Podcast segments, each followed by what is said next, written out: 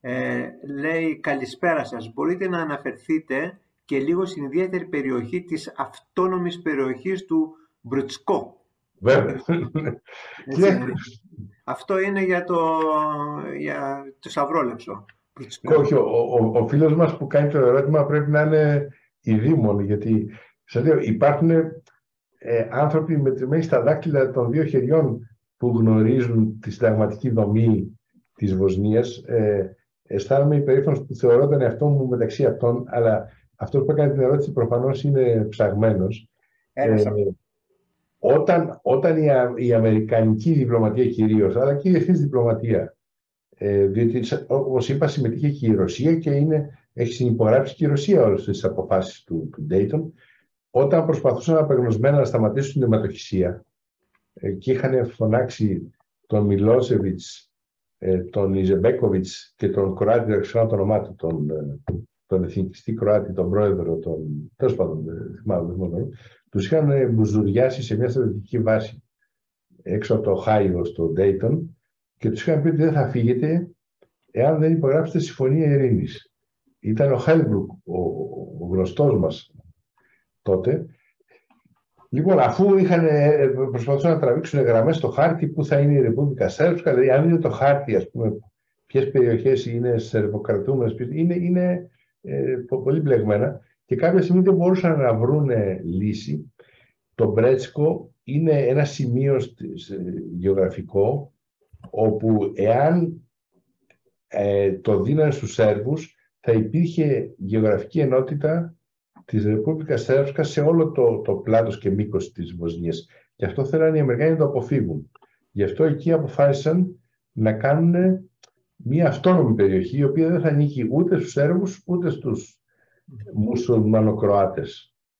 Και υπάρχει τώρα αυτή μια χωριό, κομμό χωριό, το οποίο δεν ανήκει ούτε στη μία οντότητα ούτε στην άλλη, έχει δικά του όργανα διοίκησης, ε, το οποίο μιλάμε για ένα χωριό, ξέρω εγώ, 5.000 κατοίκων, 10.000 κατοίκων, αλλά συνταγματικά είναι εκτός του εδάφους και της μίας και της άλλης οντότητας. Ε, αυτό είναι το χωριό. αυτό είναι το Πρέτσκο ε, το οποίο μάλιστα, ναι, ε, υπάρχει, υπήρχε μια εποχή, υπήρχε και ένα, και ένα πρόγραμμα, ένα ελληνικό πανεπιστήμιο το οποίο ε, είχε ιδρύσει εκεί ένα παράδειγμα. Τέλος πάντων, είναι, σας λέω, δύο, δύο κουβέντες. την πρώτη εβδομάδα που πήγα στη, στη, στο Σαράγεβο, μου είπαν ότι πρέπει να πάω στο Υπουργείο α, α, Δημόσιας Τάξης για να υπογράψω τη δωρεά 30 αστυνομικών αυτοκινήτων που έκανε η Ευρώπη, χάριζε 30 αυτοκίνητα στην αστυνομία της Βοσνίας για να ενισχύσει την αστυνομία. Τότε θέλαμε να ενισχύσουμε την αστυνομία για να μπορούν να ελέγχουν τους παράνομους μετανάστες κλπ. από τη Βοσνία.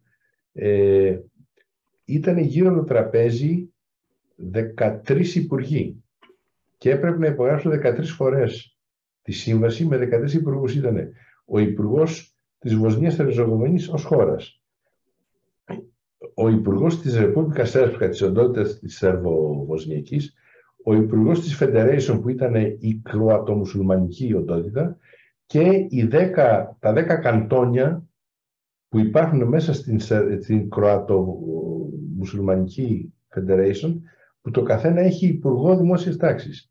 Έπρεπε λοιπόν να υπογραφτούν 13-14 συμβάσεις με κάθε Υπουργό για, για να γίνει αυτή η δωρεά. Καταλαβαίνετε τώρα τι, πόσο αδύναμη, αδύνατη είναι η, η σύγχρονη διακυβέρνηση μιας χώρας με τέτοια δομή. Για να αλλάξει αυτό όμως, όλοι συμφωνούν ότι πρέπει να αλλάξει, αλλά πρέπει να συμφωνήσουν όλοι. Και οι μεν μουσουλμάνοι τραβάνε το σκηνή γιατί θέλουν περισσότερο συγκεντρωτισμό, οι Σέρβοι αρνούνται να δώσουν ας πούμε, την αυτονομία που έχουν και εκεί μπλοκάρεται το σύστημα δεν μπορούμε να τους κατηγορήσουμε για έλλειμμα δημοκρατίας, έτσι.